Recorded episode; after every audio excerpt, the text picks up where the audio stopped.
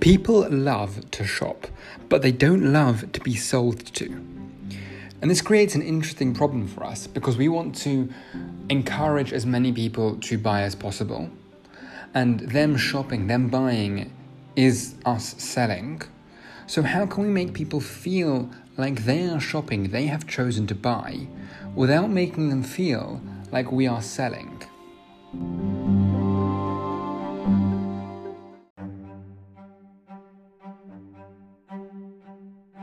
You're listening to Acumen, the digital talk show where we discuss leadership, business, and marketing. My name is Drew Wayne, and I recorded this special bonus episode during lockdown.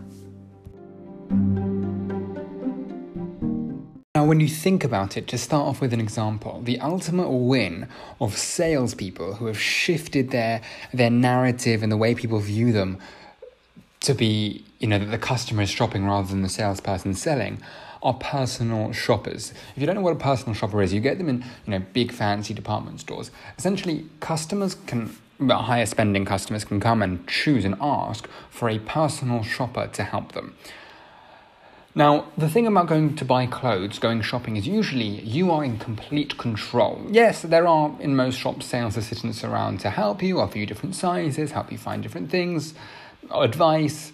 But in general, as you browse through a store, that you're not being sold you are in complete, or we might think, we'll come into this later, but you think you're in complete control buying. But at the most sort of expensive level, you get these personal shoppers where people give away that control. And what they're basically saying is, I want someone to come and sell to me. Now, some people will even pay for a personal shopper, but often you go into the biggest department stores. I don't know if you go into Selfridges or uh, Macy's, Bloomingdale's, that sort of place a lot of personal shoppers, a lot of stores employ their personal shoppers and then they're free for the customers to use, as long as you're spending enough money or some will have a nominal fee.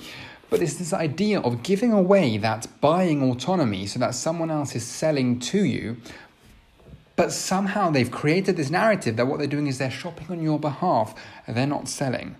But what it really is, is just really, really good sales. Now that's this is an example of sales, but this does also apply in marketing. People don't want to feel like your marketing is selling to them.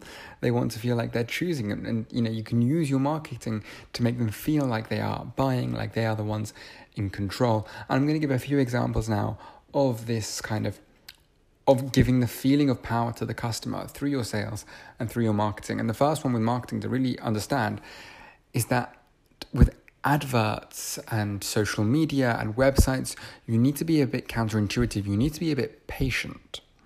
You see, the problem is many people will go and, the, and what they'll post on social media, for example, will be here's our product, here's a discount, call us now to book.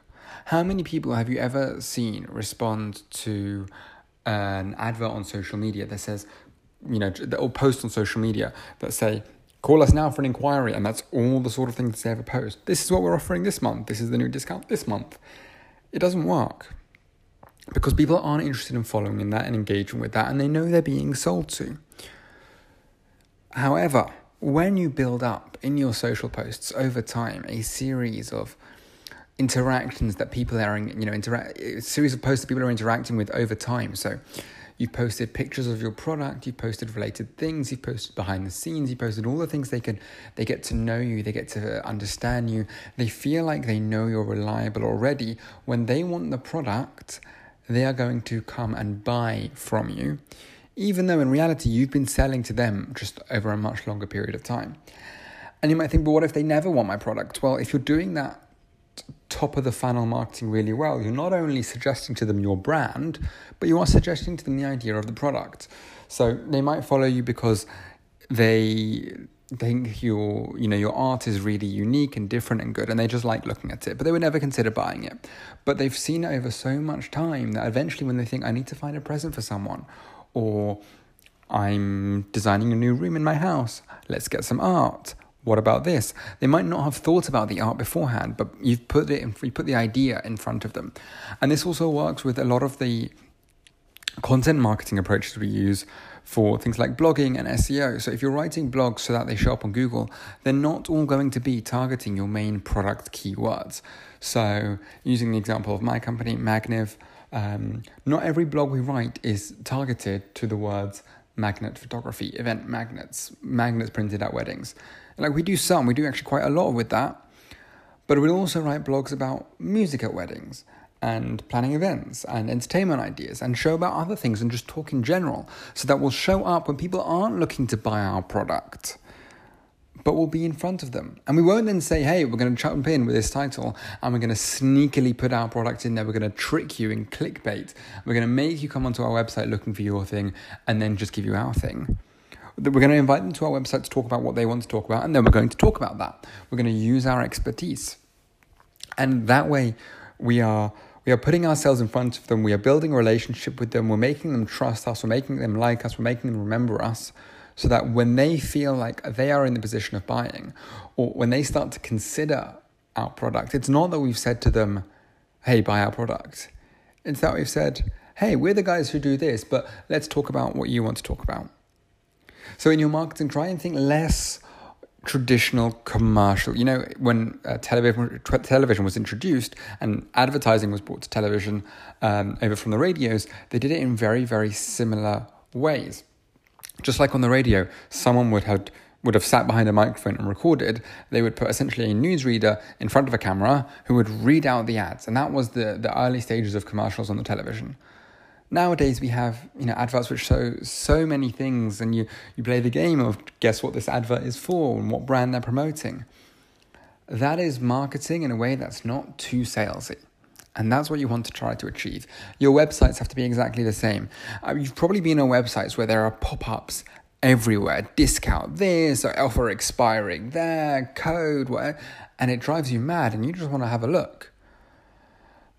And those old uh, approaches to building websites don't work as well as proving your brand, proving your quality, making people want you. As an example of that, they're uh, take a print house um, who are always promoting products. They're always, you know, you buy from them once, and they're always going to send you emails and letters and vouchers and suggestions and 24 hour only this, and then it's a special offer, but then you have to pay extra for postage and. You know, we've all had experiences with companies like that where they just bombard you and try to make you buy and you feel like you're being sold to, so you don't want to, it just gets annoying. Contrast that to a company which you buy and then you maybe sign up to their newsletter or they send you emails, and those emails talk about um, how merchandising can help you reach a variety of different customers or how to calculate your ROI on merchandise. It doesn't say buy this product. It talks about the general concept of merchandise in marketing and in, in advertising rather than saying, here is a mug, you need to buy this mug. Here is a t shirt, buy this t shirt. Here are business cards, buy these business cards. Having spoken about the marketing side, we can move slightly into the sales side and think how can we make our customers feel like they are buying and we are helping them buy, but not that we are selling, that we are that we are providing to their convenience and not our own interests. When obviously we are serving our own interests, that is the point of a sales team. First thing is to slow down. Slow down, uh, build a relationship, be honest, be real, be human. I often send messages and say, hey, thanks for getting in touch, let's chat. That's it. When someone's got in touch and they want to talk, you know, not here's my brochure and here's the thing and we can we can do the deal and everything. Let's chat question I do really love for just starting a conversation is uh, how did you find out about us? And here's why I like it. People are used to being asked the question, how did you find out about us? Because most people are asking for attribution. It's important for uh, the sales and marketing team to work together to so that we know that um, you know which marketing channels are working, what we should invest more into. And that's where the question comes from. However, because people are so used to being asked to it, and it's not a question that takes them off guard, but it's also not a question that's selling them something, they're happy to answer it. It relaxes them. So, you know, rather than me using my business magnet, the weddings, as an example, rather than me just starting to talk when about someone's entire wedding plans when they've come to us to talk about our products, which is a bit too random, by asking them how did you find out about us, we can start a conversation. Or often they'll say, "Oh, I saw you at such and such's wedding," and I'll go, um, "I'll think about it and I'll try and work out whose wedding that was." Oh yeah, and here that was really lovely. I, you know, that's so nice. How do you know them? And then we get into a conversation like that, and we we lower the barriers. Um, you, other cases, yeah, I saw a social media post. Oh, great, was that on Facebook? Yeah, you know, I'm a massive Facebook addict myself, and um, but that's really good to know. Works for you, and that and that brought you to us. Just something to start the conversation with a question that won't shock your audience, won't, won't shock the person you're you're trying to sell to. Um, that isn't selling to them. That they put those defensive barriers up that we naturally put up whenever someone's trying to sell to us. Um, but it does help you move closer to your goal. And then, of course, as a side benefit, you have the attribution information, which is great.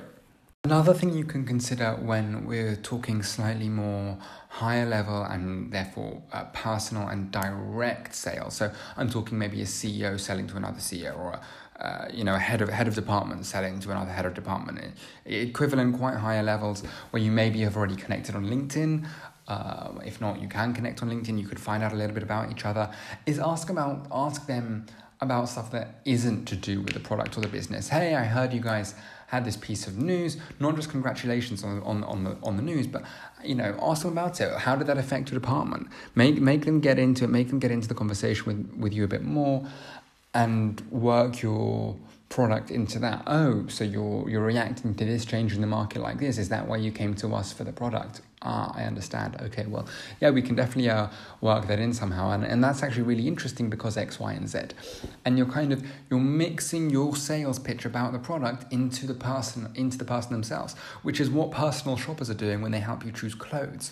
You know, they're trying to understand what makes you feel comfortable, what you're looking for, and they say, "Let me find that thing that you want," rather than "Here, let me let me sell you my product." Um, another option is to flip it around. So if you do have that higher level, perhaps a pre-existing relationship, or you know someone is some something of an expert in a certain area. So let's say let's say you're a martech company, you're selling a, a you know, service as a software package, um, software as a service package, uh, SaaS, if you're wondering, um, to to a, to another business to another business that sells B two B.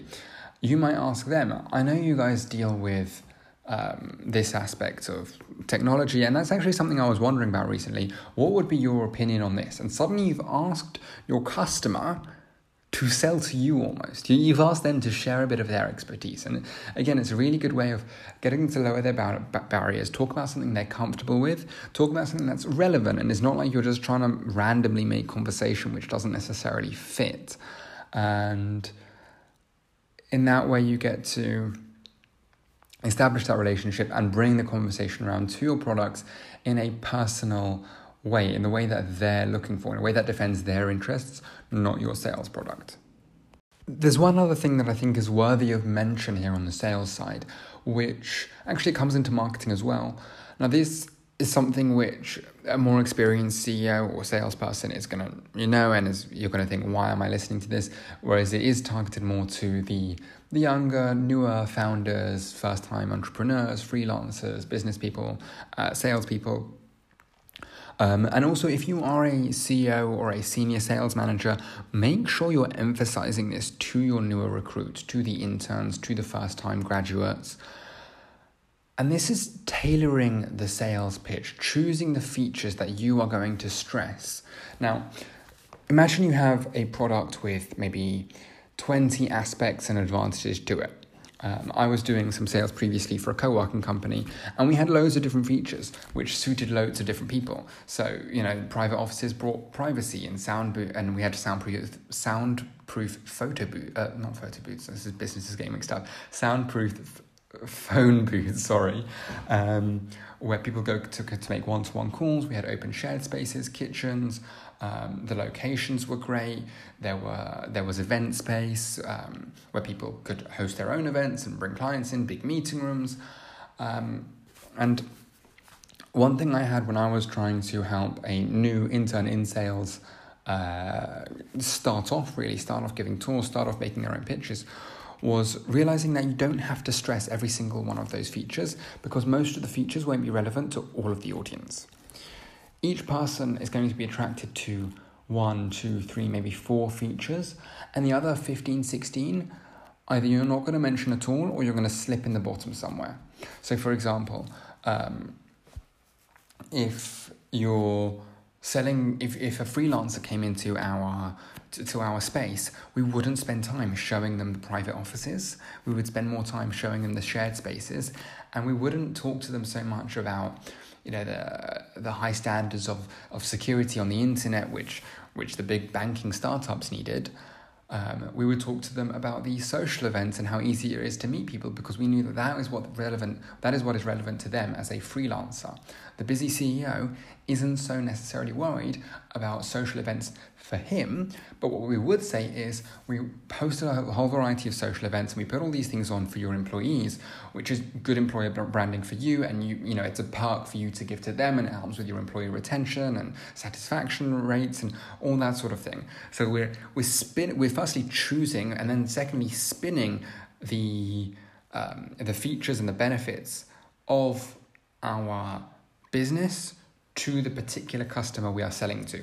And you can do that on landing pages. That's why it's really important to have different landing pages for different adverts and different posts and not just send everyone to the homepage because not everyone is going to be attracted to the same things. You can do that by researching before you make your phone call. Who are you speaking to in the company? What sort of company is it? Um, and what are, what are they interested in? And you also have to listen and adapt. You have to ask questions you have to find out if you're right because the assumptions you make may be completely wrong. It may be that I speak to a freelancer about the shared spaces and the social events, and really the reason that freelancer is coming to us is because actually they want an office, they want their own private space outside of their house. So all the time that I spend speaking about um, the shared spaces is relevant to them. So you need to pick up, you need to be attentive to the vibes that you're getting from your prospect uh, in your sales. And as I say, as a senior sales leader, it's really important to remind and to teach younger, newer salespeople how to do this effectively because it's very easy to just start listing. You know, I've picked up the phone um, and sometimes I just let salespeople talk to me. Um, usually I just, you know, I'm not interested, thank you, don't call me again. But sometimes if I've got the time, I'll let them talk and just, just, just to see what's out there. And I did this once quite recently and it was a, a, sort of a magazine, a database directory, all in one sort of bridal and wedding uh, advertising platform, you could say. Um, obviously, they make their money from companies like mine who they want to take adverts in the printed magazine and uh, buy their database and buy access to their email list and all that sort of stuff. And I picked up the phone and I actually have this all recorded because they called on the office line and they just, the salesperson spoke at me for a 25 minute non stop monologue, except for the very, very beginning. Hi, how are you? Is this Joel? Yes, great, I'm calling from this. Do you have a few minutes to talk?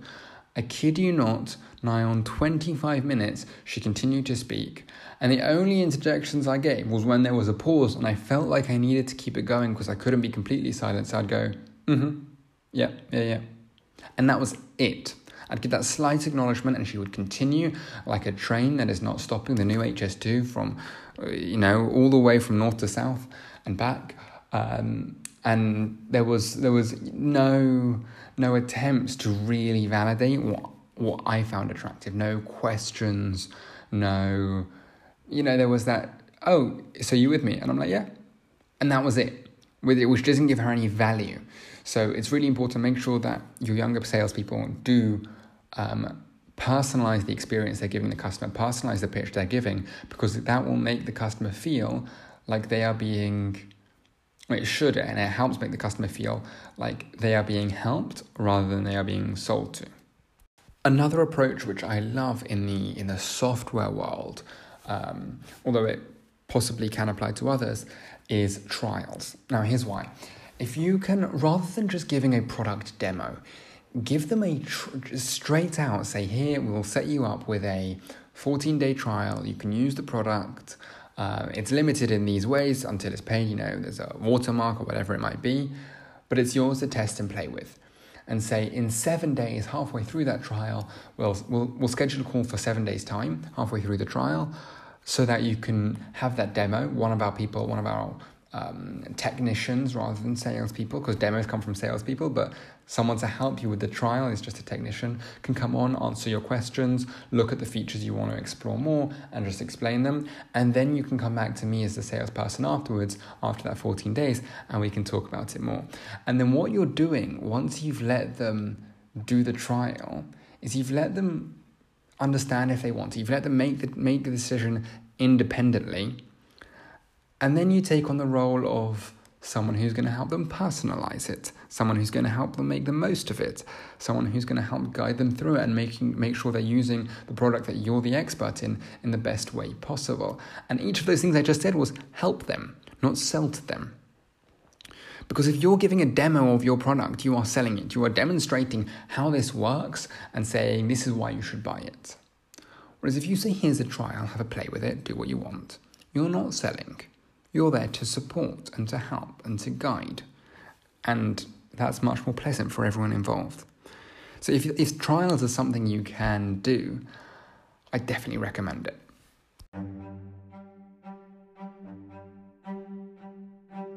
So, just to wrap it up, think of personal shoppers, how people are inviting salespeople to sell them stuff because they're not called salespeople. They don't feel like they're being sold to. And try to make your entire sales and marketing process a positive customer experience in which they don't feel like someone's trying to sell to them.